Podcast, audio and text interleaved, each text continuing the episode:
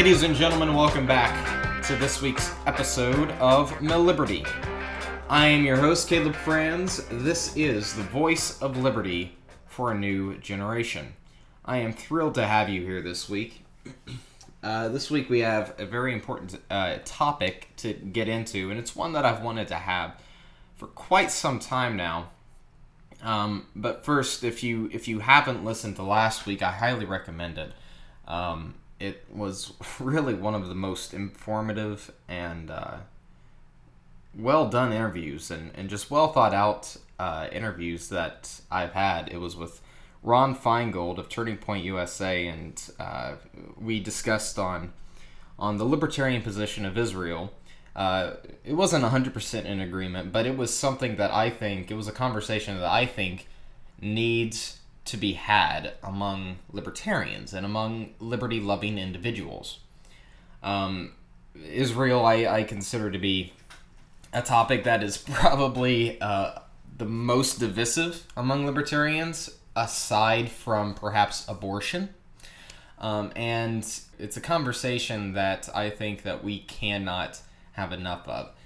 Uh, so please, I encourage you to go back uh, into that. Um, I recently turned 21, so that was really exciting, and uh, I I got to purchase a, a firearm, which is kind of a positive and, po- and kind of a negative, um, because it's a positive because I, I, I love guns. That's it's one of my favorite hobbies um, to collect and to shoot. Um, but it's kind of a negative negative because I had to deal with government even more, and it's a wildly incredible inconvenience to try to deal with government, even when practicing your your basic right to self defense. Um, but anyway, that's that's besides the point this week, and that that is something that I want to tie into uh, later on into this discussion.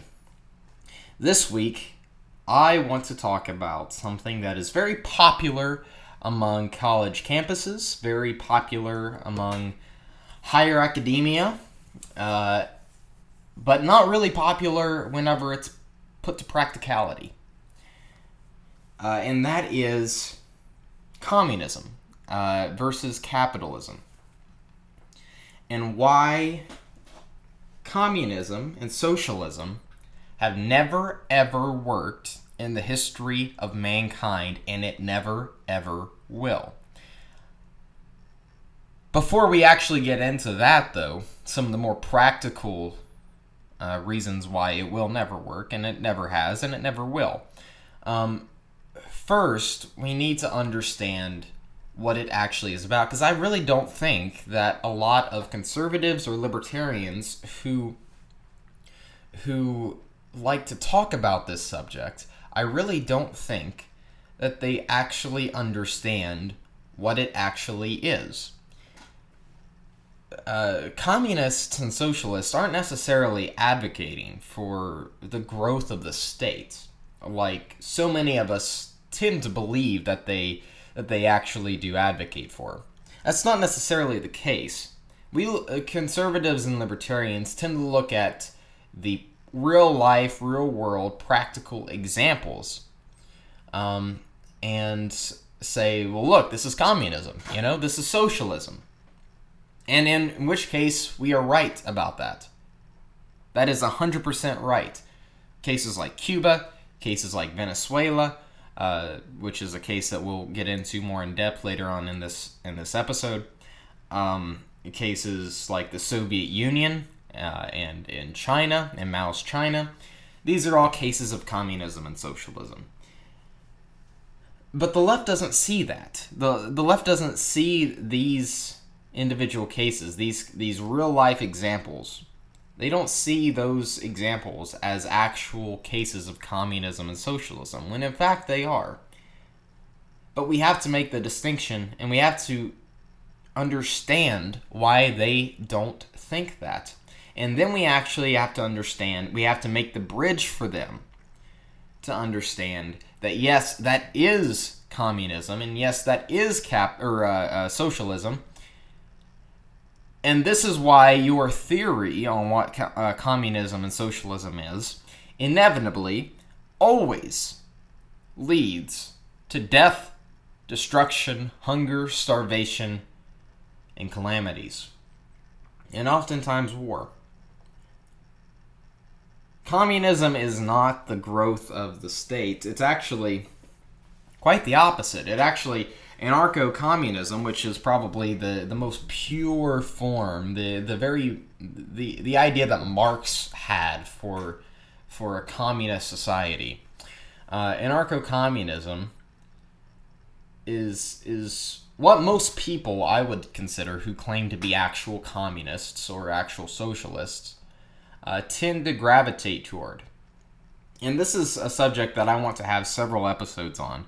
Uh, but this I'm, I'm going into a very broad discussion of it first of all um, because there are several cases and several instances that we can actually divulge into and have a series of, of episodes on this but first of all i want to explain why yes that is actually real socialism and yes that is actually real communism but first we have to understand um, what is anarcho communism and what is anarcho capitalism and why they are so different, while strangely enough being similar. Both anarcho communism and anarcho capitalism is kind of the pure state. It's it's Rothbard versus Marx, you know. Um, these are these are the absolute pure states of existence of society that that the two opposing factions gravitate toward. But the biggest difference between the two inevitably is the individual versus the collective. Now I and I've said this before, I am not an anarchist. I'm certainly not an anarcho communist. Um, ANCOMs are violent most of the time and, and just batshit crazy. Um, but I am not an anarchist. I'm not an anarcho capitalist. I would consider myself a minarchist. I want the government to be shrunk to its smallest state possible while still having the ability to protect rights, uh, to protect life, liberty, and property. That's the only job of the state.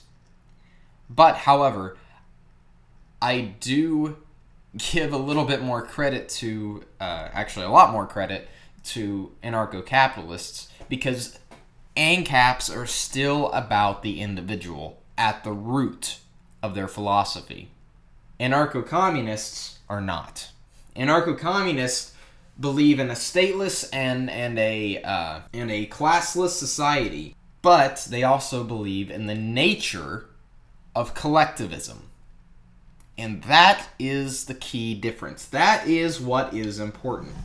And that is why their ideology, no matter how philosophical they may get, and no matter how um, ideological they may get, uh, that is why communist societies inevitably fail.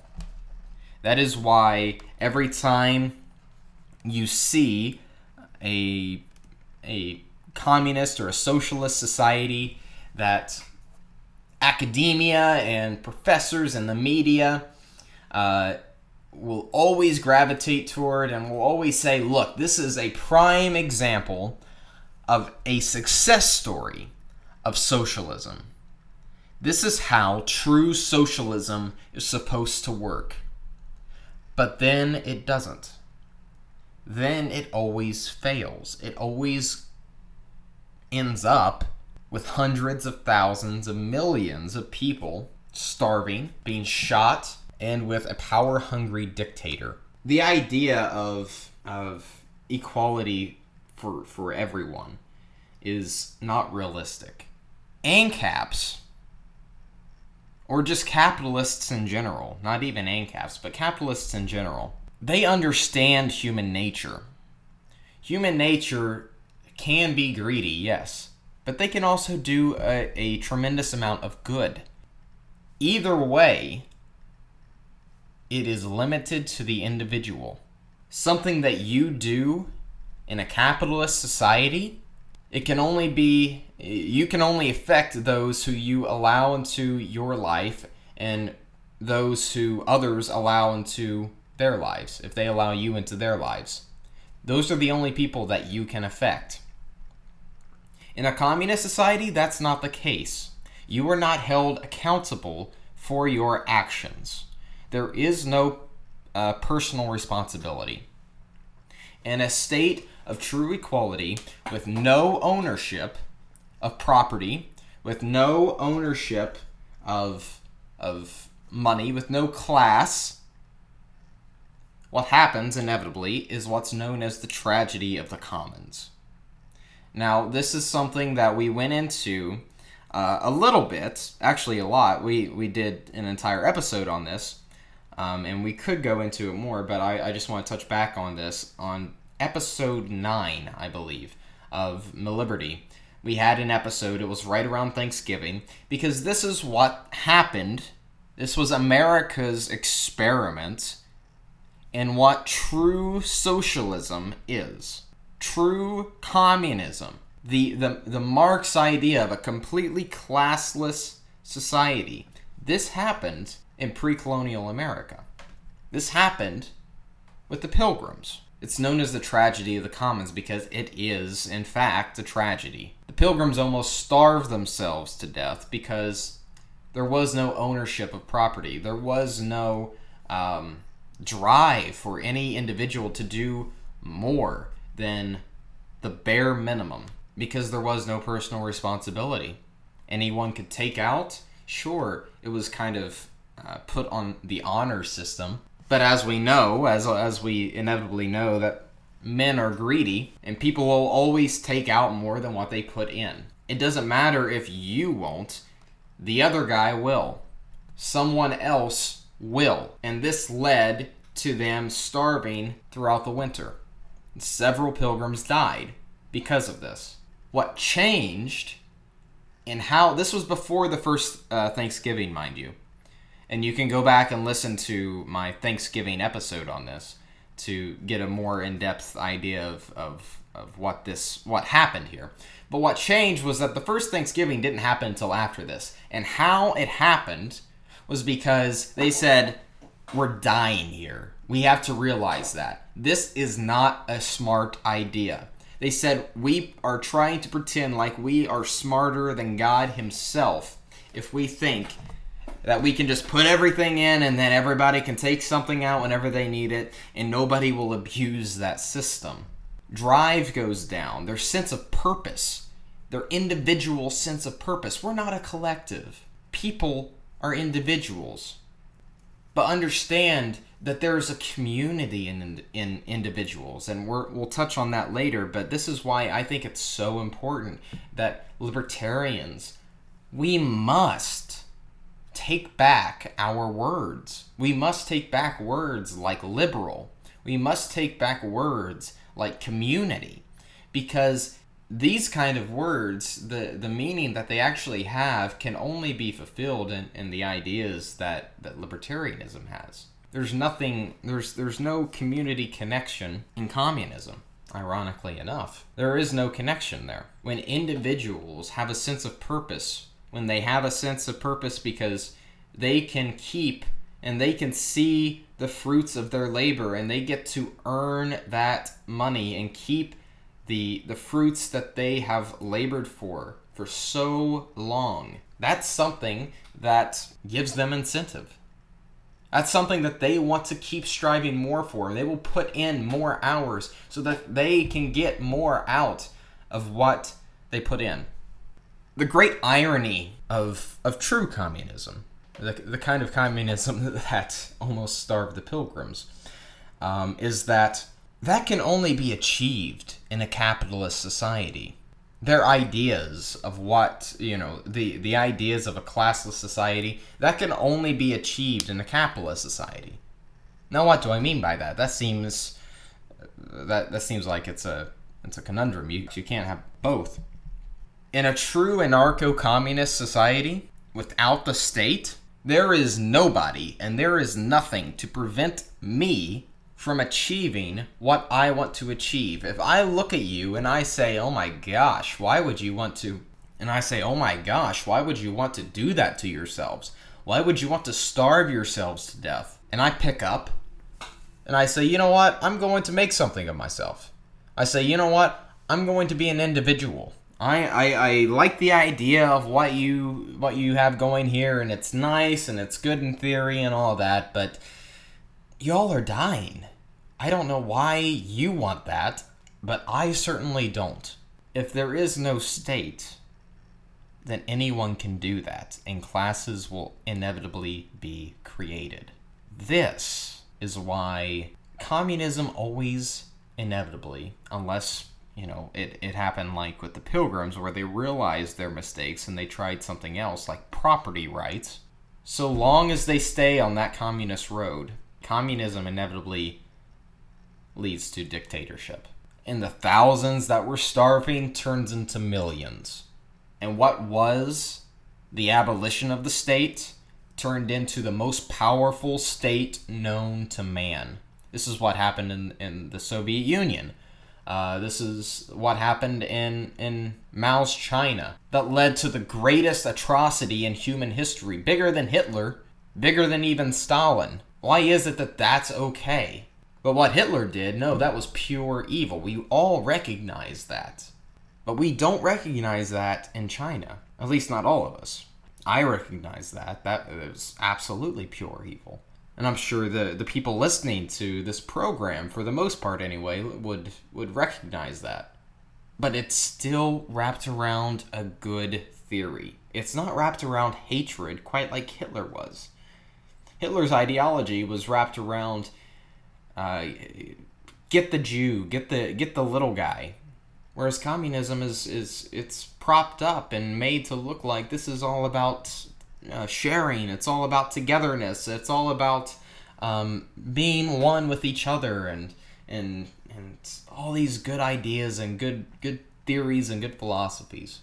That has always led whenever you take away the sovereignty of the individual, that always leads to massacres, starvations, famines, and death. Every single time. Human nature does not end with communism. Human nature does not end with socialism. And understand that I'm throwing a lot of isms at you. There's only one ism that you really need to know and really need to understand when understanding all of these ideologies because all these ideologies can be grouped into one ism that defines them all collectivism. It doesn't matter if it's right wing, if it's left wing, uh, if it's if it's about a stateless society or it's about a gigantic government society. Collectivism. That is the greatest enemy to the individual. It is the opposite, and it doesn't matter what form it takes. Communism, racism, uh, fascism, socialism, all of these things. They are just all different forms of collectivism. Now, going back to what I said about how it can only that communism in its true sense can only be achieved in a capitalist society is because a capitalist society is the only society that will allow a group of individuals to come together to live in a commune if they so choose so and it won't lead to their death at least by the hand of an external force by the hand of the government by the hand of those uh, who are above them. It's about voluntarism. They can do that if they want to. But ironically enough, that can only be achieved with capitalism. And capitalism at its core, and libertarianism at its core, is individualism. It's about personal responsibility. It's about you do with your life whatever you want to with it you cannot create a classless society in a nation or throughout the world or whatever without the initiation of force. And to do that, you have to have the brute force and the strong arm of government. This is what they found out in the Soviet Union, and this is how It led to the deaths of millions upon millions all throughout Europe and Asia. This is the inevitable escalation of communism. This is what happens because government's natural home is in the collective. You cannot create a class society without government because otherwise I can just pick up and leave and, and take more and uh, have a, a sense of purpose, a sense of self ownership, and move upwards in the societal ladder. When encountering these uh, these individuals who are full of whether they're just a bunch of dopey college kids or whether they are some Marxist professors who may be wrong but are incredibly dangerous because they know so well what it is they believe. They have considered so much. Whenever uh, discussing with these people, and don't try to, just for the record, don't try to like argue with a with a Marxist professor thinking you are going to change his mind, because that's not going to happen. If you do, do it for those around you, because those are the people who you need to attract. Do it for the students or perhaps faculty around you. Because if there's some Marxist professor, you're, you're not going to change their mind. First of all, they're in academia.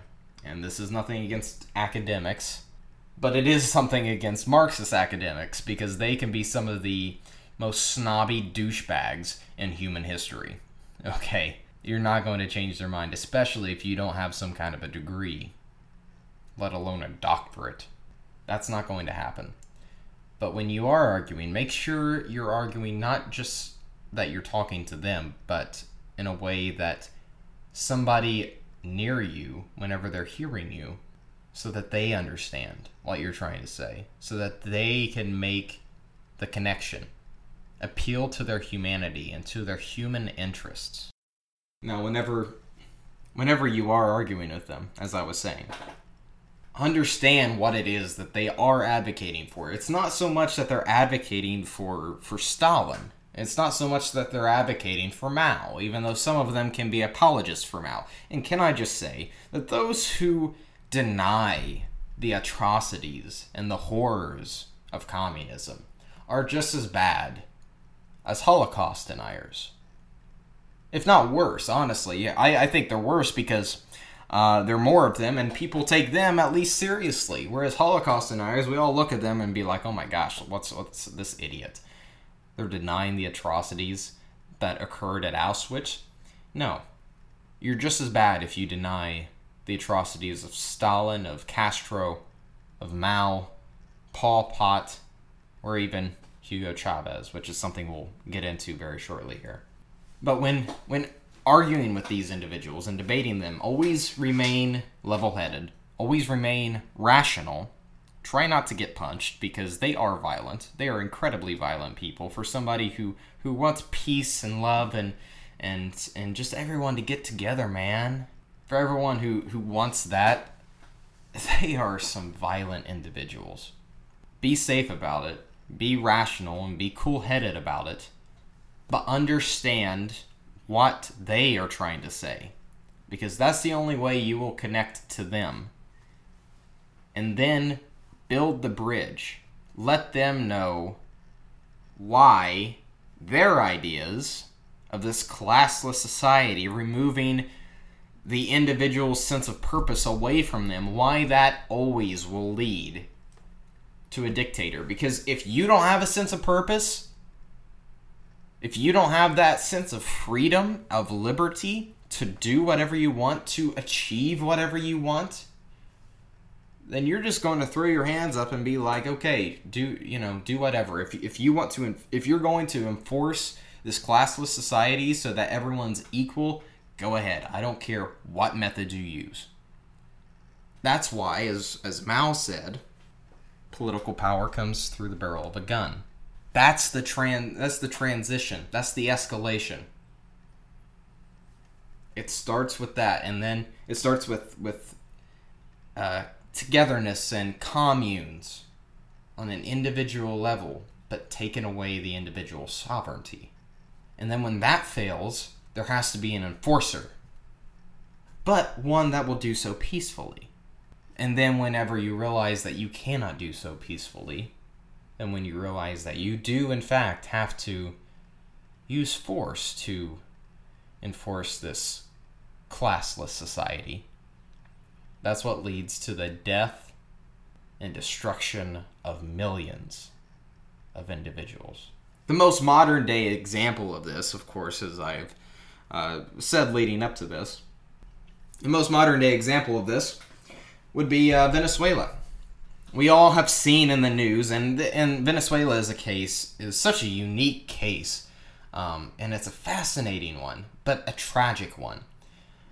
Venezuela is something that we have all seen in the news, and I want to do a full episode on this at some point in the near future, as well as uh, what democratic socialism is and why it will inevitably follow the same the same trail that what I'm talking about here uh, always follows. But anyway, uh, Venezuela is a fascinating yet tragic case in human history because they are such a rich society as far as resources and as far as culture and as far as their people. There is no reason why they should be suffering this hard. And ironically enough, the academics and the and the media, in fact, there's something that I'll I'll link here in the uh, in the show notes, and I'll I'll I want to well document this episode, so I'll be linking a lot of uh, a lot of articles and in the show notes uh, for this episode. There was a, a, Slate article, I think, which Slate is just absolute trash and absolute garbage, and this kind of proves it actually. Um, but it was from a few years ago, and you can't help but laugh because uh, it shows their arrogance that just a few years ago they were saying how great of a success story and how prosperous Venezuela was. Right before all of the things that are happening right now occurred. The government in Venezuela is acting quote unquote in the best interests of the collective. Their mission is not to protect the individual's sense of sovereignty. No, no, no. Their their mission is to uh, prevent any corporation or or any capitalist from achieving too much power because they see that as the as the great evil. And because that became their mission, because they decided to to uh, go a much more collective route, they have some of the the most abundant resources on the face of the planet Earth, yet they are starving in the streets. While their dictators rule like kings. They are living in palaces and they are living in um, mansions, and they're not starving. They're actually a little chunky, while everyone else, everyone else is waiting in bread lines because they can't get enough food to last throughout the week. And one way they enforce this collective society, this socialist paradise that so many academics and so many media figureheads have, have called it. Now they're saying it's not real socialism. Well, news newsflash for you. Yes, it is. Because it has followed the the trail that I have uh, laid out for you here in this episode. The natural progression. Now they have they have banned private gun ownership. Now, why would you want to do that? What does that have to do with socialism? Well, whenever dictators come to power in a social society, private gun ownership means you don't trust the collective. It means you don't trust the ability of the collective to protect you. If there is no class, there's no individual sovereignty, there's no need for individual defense. When you take away the sovereignty of the individual, then the collective will protect you. The state will take up that role as the collective. There is nothing more inherent to the individual than the right to self defense, than the right to protect you, your own self, and your family. Gun ownership is. It speaks to that. For a lot of people, that's that's immediately what they think of whenever they think of self-defense. To properly defend their family from those who would do them harm, whether it is some thug down the street or whether it is um, the government themselves. Well, they have banned guns in Venezuela. They have taken away their individual sovereignty. They have taken away their sense of purpose, and they have taken away their sense of protection. There is no collective if there is an individual defense right. Likewise, uh, beer is another casualty of, of socialism in Venezuela. And honestly, if if those two things don't scream freedom and, and don't scream individuality, if those two things don't scream liberty, I don't know what does. I have a a uh, I have I have my uh, conceal carry on me right now that I almost take for granted. Not not necessarily the conceal carry, but just the fact that I I can do this here in America. Uh, I can have a gun and I can I can protect myself and protect my family. That's something that that's that doesn't happen in other countries that place the collective above the individual. Venezuela is just the latest example of this. And as I said, uh, beer is another sense of sense of purpose because you really need a you really need a cold one. This is something that Matt Kibbe has spent a lot of time talking about uh, in his uh, in, in his in his organization, Free the People, and you can go back and listen to that one, uh, that interview that I had with with Matt Kibbe um, just a few weeks ago. And now that's a, a calamity of socialism as well. For there to be a free society, you must always start with the individual. That's something that Ayn Rand talked about. That the individual is the smallest minority. And that is something I completely agree with the collective they may talk about the and when you talk about collective philosophy it may talk a good game about about everyone just being equal and nobody uh, assuming too much power well that's bullshit that is utter bullshit because as long as i have the liberty to achieve my dreams and to go after and nobody can stop me but myself I don't let as long as the only thing that can keep me down is myself, and there is nothing that can stop me. That's what capitalism is about. Now I have my own issues with uh, with anarcho-capitalism. I, I don't think it's it's practical necessarily, but I will say that I would much rather live in an anarcho-capitalist society than I would under communism. Because at least with anarcho capitalism, the individual is still sovereign. I can achieve what I want and what I desire to achieve. That's the essence of capitalism. That's the essence of individualism.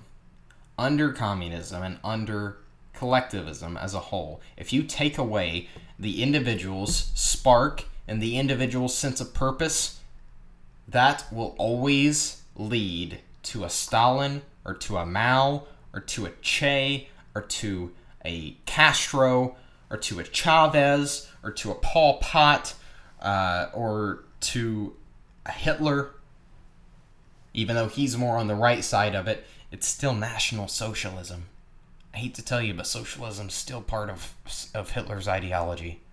It's all collectivism. When you take away the individual's sovereignty.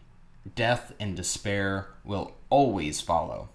That is something you always have to remember uh, when when discussing with individuals because this is something that even though Marx died a long time ago, his ideas are still alive on campuses. His ideas are still alive in academia. And those are about the only places where they where they live but that's a very dangerous place for them to live. That's a very dangerous place for them to live because uh, those are the places where where these ideas can become a reality. Step out of the theoretical and step into reality that's why we have to combat them. That's why we have to prevent them. You know, uh, a couple weeks ago, or I think it was three weeks ago now, um, a few weeks ago, I, I did a market series on markets and how they work for humanity. That is what we have to show people. Not just complain about government, even though there's a lot to complain about, and I partake in that just as much as as as any other person would. I understand that.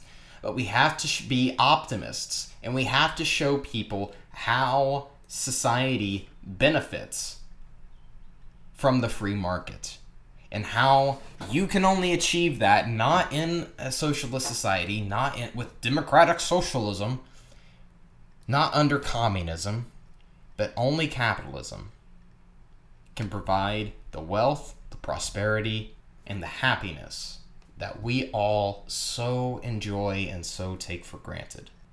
Okay, so that is the episode. I know that's a lot to to digest and to take into. I'll have a lot of show notes today for today's episode.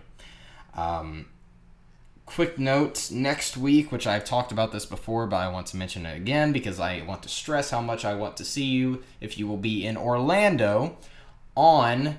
Uh, I, don't even know the date. I think it's May 25th, I believe. It's Memorial Day weekend, Friday and Saturday. Um, I will be speaking on a panel on liberty and in the media uh, at the Republican Liberty Caucus uh, biennial convention. Uh, so please, if you are going to be there, I encourage you to come out. I encourage you to to come to my panel, especially because I, I I'm hoping that a lot of people will be there. If not, then well, we'll just have a conversation, I guess. Um, and then if not, we'll see you next week. Be sure to follow me on Twitter at Caleb Franz. Be sure to um, follow the show on Twitter at MilLiberty. Subscribe to us on iTunes so that you will never miss an episode or an update. And one other thing, I I announced this last week. I was on a show last week, The Muddied Waters of Freedom. That's with Muhammad Shaker, who we've had on a guest uh, here on The Liberty, and uh, Matt Wright. And I announced this on, on their show, which, if you haven't listened to that yet, I highly suggest you do because it was a lot of fun. A lot of fun. Um, and I may use a bit too many curse words, but regardless, um, if you haven't listened to that, go back and listen to that. But I made an announcement on that show every uh, other week, starting the first full week of June, we are going to be doing here on this show a summer interview series um, throughout the entire summer. So every other week throughout the summer, there will be six total episodes, uh, six total interviews that we do. Uh, and the first two, the two for the month of June, the first week we will be having uh, Cliff Maloney, who I'll, who will also be at the Republican uh, Liberty Caucus convention, that I will be interviewing him there. Um, and the second week that we have this will be Jason Stapleton, a, a podcaster of of of his own right, uh, and a very good one, I might add. He's one of the one of the shows of the podcasts that I listen to. Um, and I know he has a big fan base, Cliff as well. Um, but we can announce that for at least the month of June, and stay tuned for uh, several other people that we'll be bringing on. That if you have a suggestion, I would love to hear it because the list is not entirely filled up yet, but it is uh, getting pretty close. And until next week, we'll see you.